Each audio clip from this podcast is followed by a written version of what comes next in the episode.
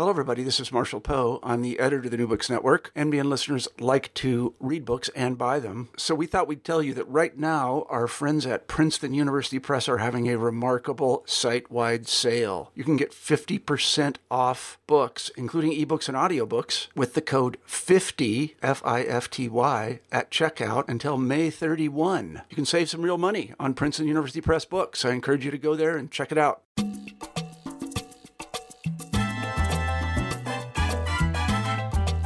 Hello, and welcome to New Books in Caribbean Studies. I'm Alejandra Bronfman. My guest today is Carlos Garrido Castellano, the author of the book called Beyond Representation in Contemporary Caribbean Art from Rutgers University Press. He insists on a new way of thinking about, experiencing, and writing about art. Caribbean art and artists claim agency in and through the spaces they create in. It is a thoroughly creative work in itself, and it reveals region of fascinating, often deeply political interventions in the public sphere. Thanks for joining us today, and I hope you enjoy the conversation. Hello, Carlos. Thank you so much for joining me today. Thank you. Uh, so, I want to start with um, talking maybe a little bit about the title, the Beyond Representation in Contemporary Art, as a way to get into the book. What lies beyond representation? That's a nice question, actually. Uh, well, I have to begin with by saying that uh, much of the criticism on contemporary Caribbean art focuses on uh, the kind of discourses that Caribbean creators produce in order to challenge, to contest uh, external representation, let's say colonial representation coming from Europe, uh, let's say, and, and the West. In that sense, I found out that there is a lot uh, of uh, there is a huge interest by side of Caribbean creators in challenging those expectations and let's say stereotypes on the Caribbean. But at the same time, I think we can also see something new, something let's say uh, autonomous emerging out of those uh, visual discourses and visual productions. So in this book, I tried to understand how uh, art making in the Caribbean can also be place making, can also be creating a different kind of space, a different kind of public space, civic space to exchange, to interact within the region and beyond.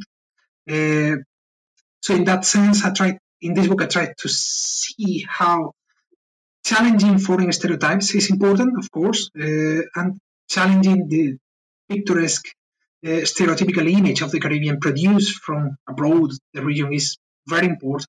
But at the same time, there are other concerns emerging uh, in different Caribbean contexts, and that's what I tried to analyze in this book. Yes, I really think that your book proposes a whole new way to think and to talk about art, and I, I found it very exciting. Um, so the question of curation comes up very early, and it seems to me that you are, in addition to a writer, you're also a curator. Uh, and I read the book as an effort to kind of curate for readers a certain kind of argument about Caribbean art. And I was curious about how you went about your own curation of the art that you, the artworks that you include in the book. How did you choose those works? It seems like there is such a range of things to choose from. Well, uh, that's a nice question as well. the thing is that uh, I have to begin with, I, I, have to begin by saying that I'm kind of a amateur curating, curator, uh, in the sense that uh, I spent four five years producing exhibitions, but that's not my main my main area.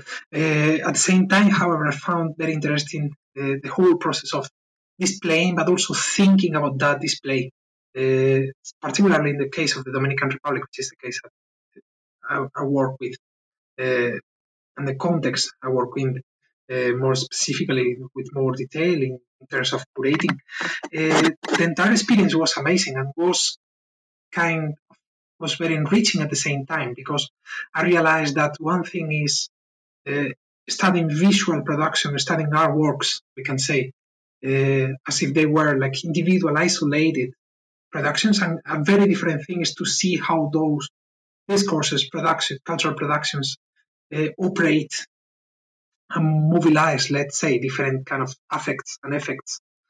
And that's something that became quite clear to me uh, in practice while creating some exhibitions. That's something that somehow transformed my way of seeing things and writing about those things. Uh, in, in, in the case I can remember now, the, the exhibition I did with uh, Belkis Ramirez, it was a nice process. And that exhibition consisted of hours and hours and hours of dialogues in person, but also via, uh, via Skype. And I think I remember that my impression of her work changed uh, a lot by exchanging with her, but also being there, being in the Centro Cultural de España in Santo Domingo, and uh, thinking about the space, thinking about the, the viewers of that exhibition, having expectations and let's say previous ideas about how the exhibition was uh, was going to work was very important and very interesting in the sense of changing and challenging my own ideas about her work. And well, I can say that in this case we had a very good time working together. Uh, she was a central part of my of the entire process. She passed away one month ago, so uh, and in this sense, it was a very, let's say, powerful figure for me. Uh, and I, I, guess that Caribbean art has always been uh, shaped by by the ways in which Caribbean discourses and Caribbean voices have been curated in and out, let's say, different uh, formations, both inside the region and outside the region. If we look at the last 20, 30 years uh, of let's say, Caribbean art history, whatever that means, we will realize that uh, the weight of exhibition, mega exhibitions produced outside from outside the region is huge still now, and that's of course very much problematic because it silences many other processes taking place within the region.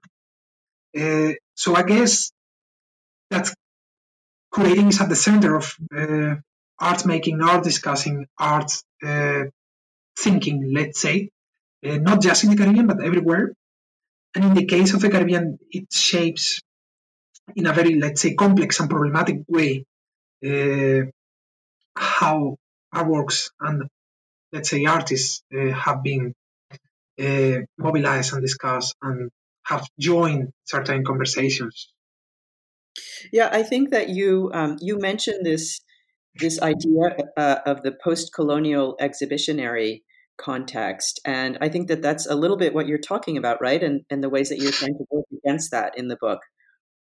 Yeah, totally. Uh, I, I, found out that uh, in many ways, some curatorial forms, the idea, for example, of the Biennale as the space where cosmopolitan artists and cosmopolitan art critics meet each other, and interact with each other, acts as a kind of uh, pretends to be, let's say, is, or is presented as a kind of neutral space, a random choice that somehow contamines and, uh, let's say, silences all the possible forms uh, and all the possible interactions. And, for example, while doing research in Puerto Rico and Trinidad and many other contexts, I realized that uh, the exhibitionary complex, that idea of exhibitions being at the, at the heart of our making, our discussing, our displaying, is simply not true. It's simply a kind of a formation that somehow imposes itself onto other uh, different uh, manifestations. Many of the artists who join those forms, those exhibitions, uh, dedicate a lot of time to interact uh, and to produce artist managed projects and artist managed space spaces. So, in this sense, I think those forms, those productions, uh, have received much less attention than exhibitions and biennales and so on. So I try to start from the point of considering biennales and exhibitions as a, let's say, ideologically uh, not neutral, uh, ideologically charged form of display and creativity. And I also tried to compare them to other possible, other potential, other alternative forms of exchange, of negotiation, of discussion. Uh, and that, of course, came from practice, came from came from let's say listening for hours and hours and hours to many artists complaining about the fact that exhibitions just represent small part of their own uh, activity, uh, of their own, let's say, everyday life. So instead of criticizing and let's say rejecting those kind of forms, those kind of creative forms, uh, curatorial forms, I try to put them side by side, the alternatives, uh, the alternative possibilities. Yeah, and what what comes out of that are these descriptions of these wonderful and sometimes um, really ironic and funny funny projects. Right? I loved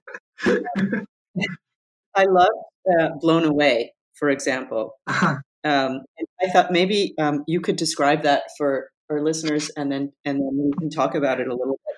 Well, the case of Blown Away was a personal frustration for me because I was so yeah, I was so angry with that project uh, after having spent many years, many many years doing research.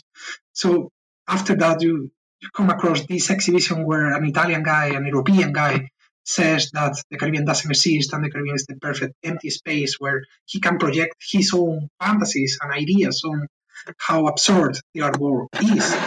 Uh, so that was so problematic for me in so many senses that I needed to write something about that, but I also needed to write something that could contribute. So I, I thought that criticizing him wasn't enough, saying that this project was, let's say, restaging and reimposing colonial stereotype wasn't enough. That was obvious for me in a kind of sense. Uh, so I wanted to do something else. I wanted to go one step further, and I realized that, well, blown away uh, somehow represents the stereotypical view that uh, many curators and many, let's say, players within the international art work have, still have on the Caribbean. So that's that was the first thing for me to realize that this is not unique. This is not uh, an unique case. Uh, and in some other cases, that kind of discourse is also present, although in a more subtle way. But that doesn't mean that it's not less dangerous, let's say. Uh, and after that, I realized that the entire structure of Blown Away was about artists doing nothing artists joining parties and uh, international events and acting like stars. And of course, that's present in the art world. That's a very, let's say, typical, stereotypical uh, image and let's say narrow-minded uh, view of the art world. But there is some, there is much more, and uh, so I could have followed this view, but uh, this line. But at the same time, I thought, okay, hold on, what does it mean to do nothing? what can we do while doing nothing? And yes, I then realized that doing nothing can also be a very powerful form of not uh, joining, of uh, let's say, not uh, supporting a particular cause, a particular uh, view.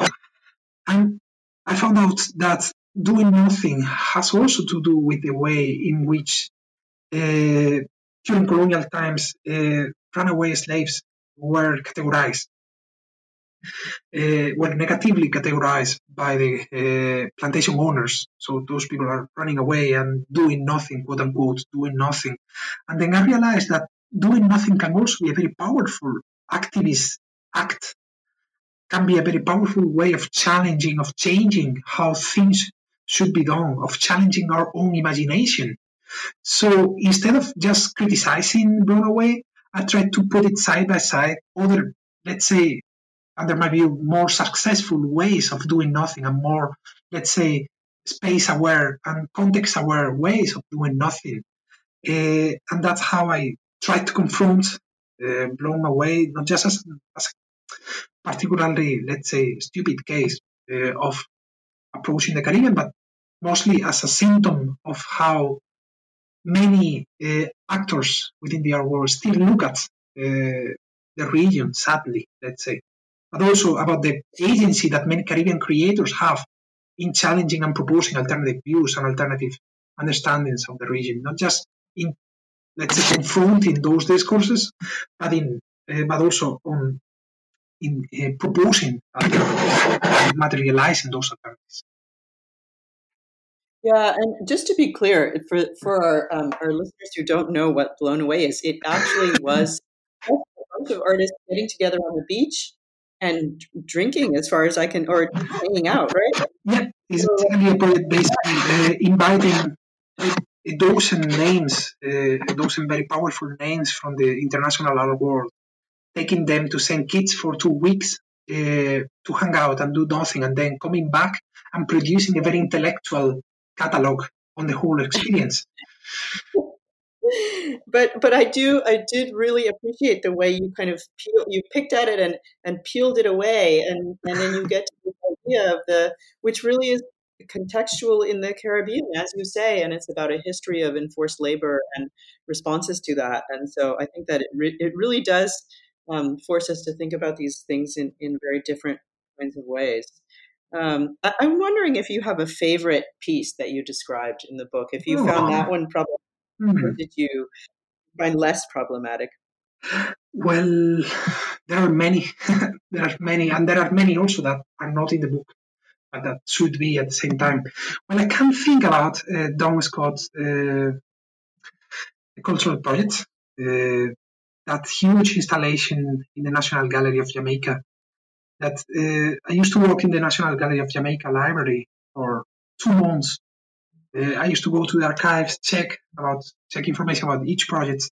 And one thing I noticed was that although this installation was produced in the mid 80s, it is still it's still a central part of the entire museum. It's, it's let's say central place of the gallery, uh, a place where kids, but not only kids, uh, would go to revisit, to think about uh, the entire display of the museum and so on. And I, my, I, am kind of highlighting this one because it was a very uh, personal experience for me to see how people could interact with this project, in which ways uh, good people approach or not approach particular artworks and projects.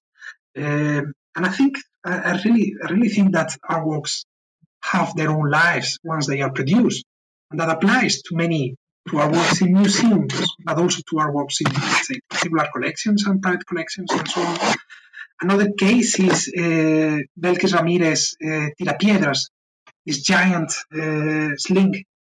Uh, I remember being in the Museo de Arte Moderno in Santo Domingo in the Dominican Republic and seeing how the visitor approaches their work in a quite performative way, as if that person would throw a stone, would actually pick a, pick a stone from the from the floor and throw it against the wall. So uh, the whole idea of visiting a museum, the whole idea of interacting with the artworks, with artworks in those spaces uh, is still, I could say, uh, under theorized because it's not just about how what the artworks represent; it's also about the kind of reactions uh, they trigger by side of the by, by side of the audience and spending some time in any of those museums will reveal a lot and will be quite uh, enriching in that sense in the in opening up let's say new possibilities of uh, and confronting these productions.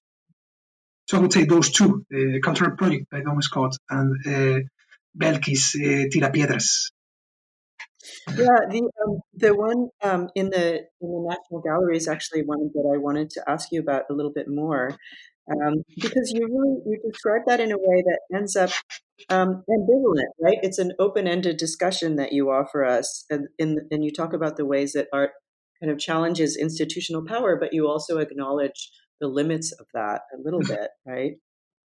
Yeah, the first thing um, the first thing for me was. Uh, starting from the fact that museums are not graveyards where objects come and then stay like this forever.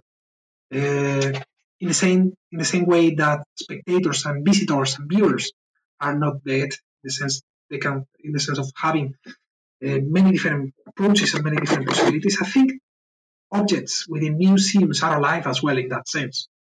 So that was central to my understanding of uh, institutional space and institutional practices and creative practices within the institution, which is a different thing.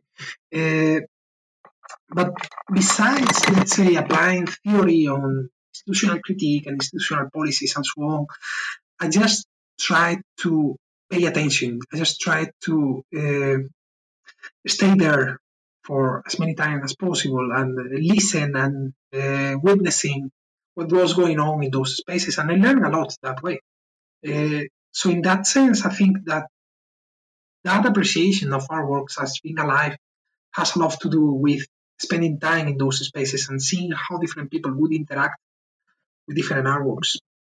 I can I can give you another example. For example, uh, in the again in the Dominican Republic, Jorge Pineda designed very beautiful uh, corpse uh, by uh, made of chalk, and that corpse was an homage to Joseph Beuys. And I remember that seeing that exhibition displayed in the National Gallery in the Museo de Arte Moderno in Santo Domingo, and I remember how afraid everyone was of breaking that body.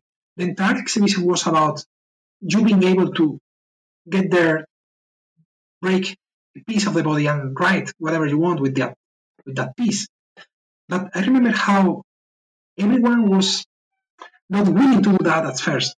And then suddenly someone did and everyone followed. So I think that's kind of intuitive and that's kind of that that the entire process of interacting with institutional spaces and interacting with authors, with artwork, with artwork, sorry, is kind of intuitive. At the same time, it tells us a lot about how people conceive of those spaces and how people approach or are, let's say, include, feel included or not included within those spaces.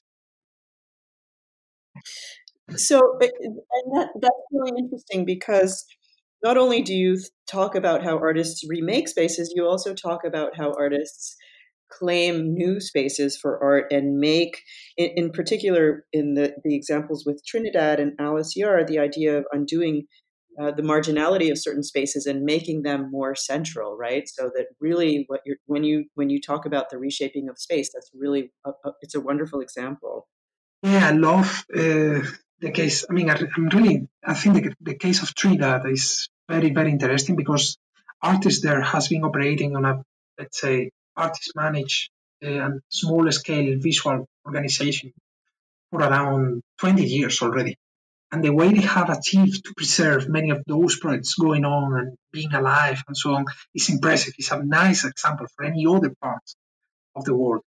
Uh, what I want to say about this is that uh, this kind of space is becoming more and more and more important in times of uh, precariousness and, uh, let's say, uh, cultural crisis. Uh, so this is becoming a model for many other contexts that somehow realize that keeping the spectacular uh, tone uh, that was, let's say, associated to art making and art producing and art consuming was uh, somehow not sustainable any longer. So I think in the case of Trinidad, what we have is a nice example of how things should be done in a sustainable way, on a participative way, on a let's say on a way that allows many voices, of course, coming from different positions. It's not that those voices are still are all the same and let's say are equal, but allow those voices to negotiate and to produce a different space, a different meeting point where they can converge. Uh, that is somehow shaped by their own necessities, by their own needs and expectations.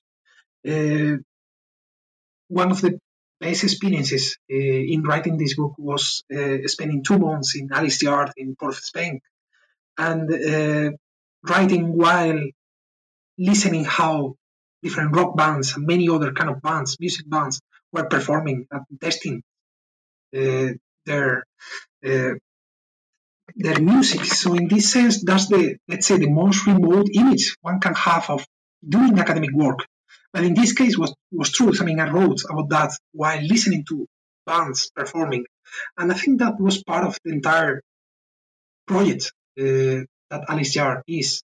I think that was at the core, at the heart of this kind of initiative uh, that somehow give us, uh, let's say, gives up some of the specialization that we can associate with contemporary art.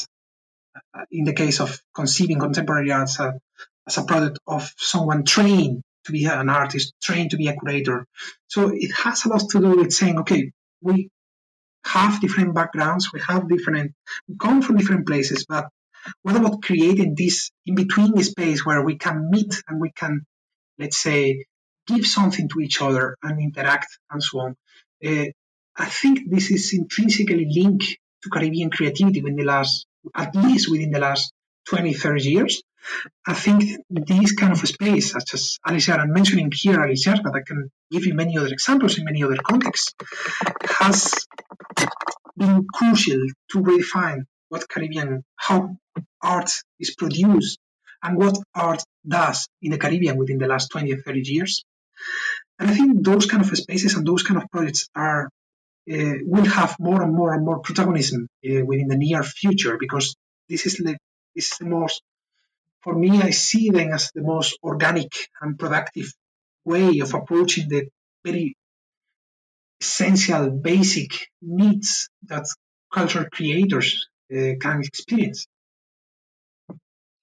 Yeah, and and uh, so and again, you push it in push that very idea in a slightly different direction when you talk about a different kind of space, which um, I found really fascinating. The work that people are doing on di- diaspora and, in particular, borders. The Dominican artist that you describe, who um, who invited a Haitian man to share a hotel room with him for five days, right? I can't stop thinking about the one where the blind um, Dominican, man carries a disabled Haitian woman through the streets, and together they make their way through the public space. Like uh, the the ways that um, those are very specific to the Caribbean, but they also kind of expand out into saying all kinds of things that you seem to be suggesting about art and the ways that we should think and talk and and experience art. Yeah, in this case, uh, in, in, the case of David Perez, uh, there are many uh, remarkable things about this project. The first one is that uh, he produced this project in Santiago de los Caballeros, in the Dominican Republic, somehow challenging the idea that still prevails in many in many contexts that uh, painting and sculpture are higher, let's say, forms of visual creativity than performance. So to be bold enough to uh, present such a conceptual, such a rich uh, work as Estructura Completa uh, was, and to present this in the middle of the space, in the middle of the public space in Santiago, in, in the Dominican Republic, is already a lot, means already a lot. I, I remember discussing this with colleagues in the Republic with Sayuri Guzman, who is a person who has been supporting uh, performance artists in her country for decades, and saying that uh, Estructura Completa and this, not just Estructura Completa, but uh, the performances produced around, let's say, the 2009, 2010, around this moment, mark a deep uh, shift in the perception that many people had on performance and performative practices. And it's very interesting that this same piece was chosen to represent the Dominican Republic in the Venice Biennale. Uh, so the entire artwork was restaged in Venice and was restaged as a way of uh, showing uh, Dominicanness, uh, portraying a national, two national identities in this sense, which of course brings different questions into the fore. But uh, what interests me here is that in the case of David, there has been very powerful, let's say, years long interest in researching how Haitian and Dominican bodies uh, interact uh, within La Española. So it's not about making a statement about Haiti or the Dominican Republic. It's about following bodies. It's about feeling bodies. It's about feeling with those bodies. And I think this is a very powerful, a very productive way of uh, using art to delve into the main debates, the main issues that are at stake in La Española right now. Uh, so uh, one of the things I really like from that is how it went, in this case, it perfectly applies beyond the representation of, let's say, Haitianness or Dominicanness, whatever that is. just to explore and expand the possibilities of uh, exchanging, physically exchanging, materially exchanging, and also, let's say, conceptually exchanging about uh, art, uh, movement, uh, support, resilience, and many other things. I think it was a very moving piece, and uh, if you talk to anyone uh, involved in the performance art medium in, in, the Republic, they will remember that that performance for the effects it triggered. So it's and I'm very much interested in those afterlives of those projects in, in the sense that they weren't just in, they were produced to last for a very short period of time, but at the same time, the uh, aftermath, the inheritance of those actions is still alive in many cases and is, is still object of discussion and controversy and so on. So they initiate or let's say continue the conversation that goes on and on and on and on and things that reveals the power that art, contemporary creativity can have in expanding uh, visual production beyond the let's say the limits of the museum or the sanitized white cube uh, or any other art space or institutional space. Yeah, and I, I mean, I had that response. I can't stop thinking about it and telling people about it. Um, but just as a way of closing up, it, it really strikes me that one of the very fascinating paradoxes of this book is that it urges people to go beyond the book, right? So you close with this notion of experience as at the core of creativity and the notion of immediacy. And I think that that is true for the artist, but also true for most of us who are not artists but spectators.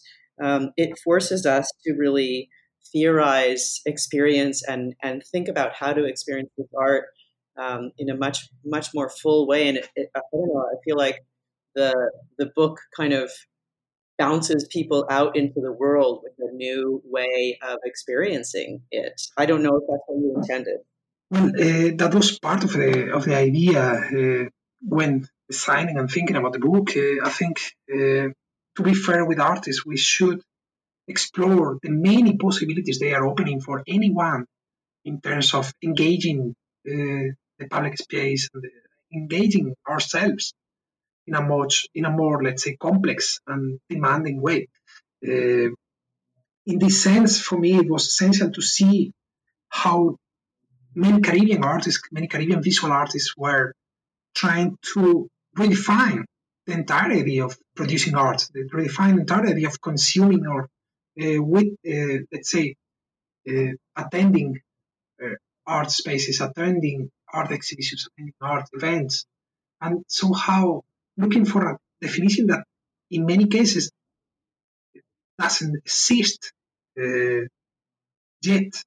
So there is this speculative tone in those productions, but at the same time, uh, we can also find a very tangible, a very material uh, interest behind those projects that somehow appeals to everyone has to do not just with art but also with what we do what we usually do with the kind of exchanges we usually have with the hours we dedicate to work to be with others so on. So that was very powerful for me and i think there is a lot to learn uh, from uh, those artists in that sense. I agree, and I just I, I thank you for for um, for all of that. I think that you've you've you put something into the world that will really expand and reverberate and resonate in so many different ways. Um, thank you so much for talking with me about it. Thank you so much. Thank you. Thanks for listening and see you next time. I have interviews lined up with Jorge Giovannetti and Alexander Rocklin, so stay tuned.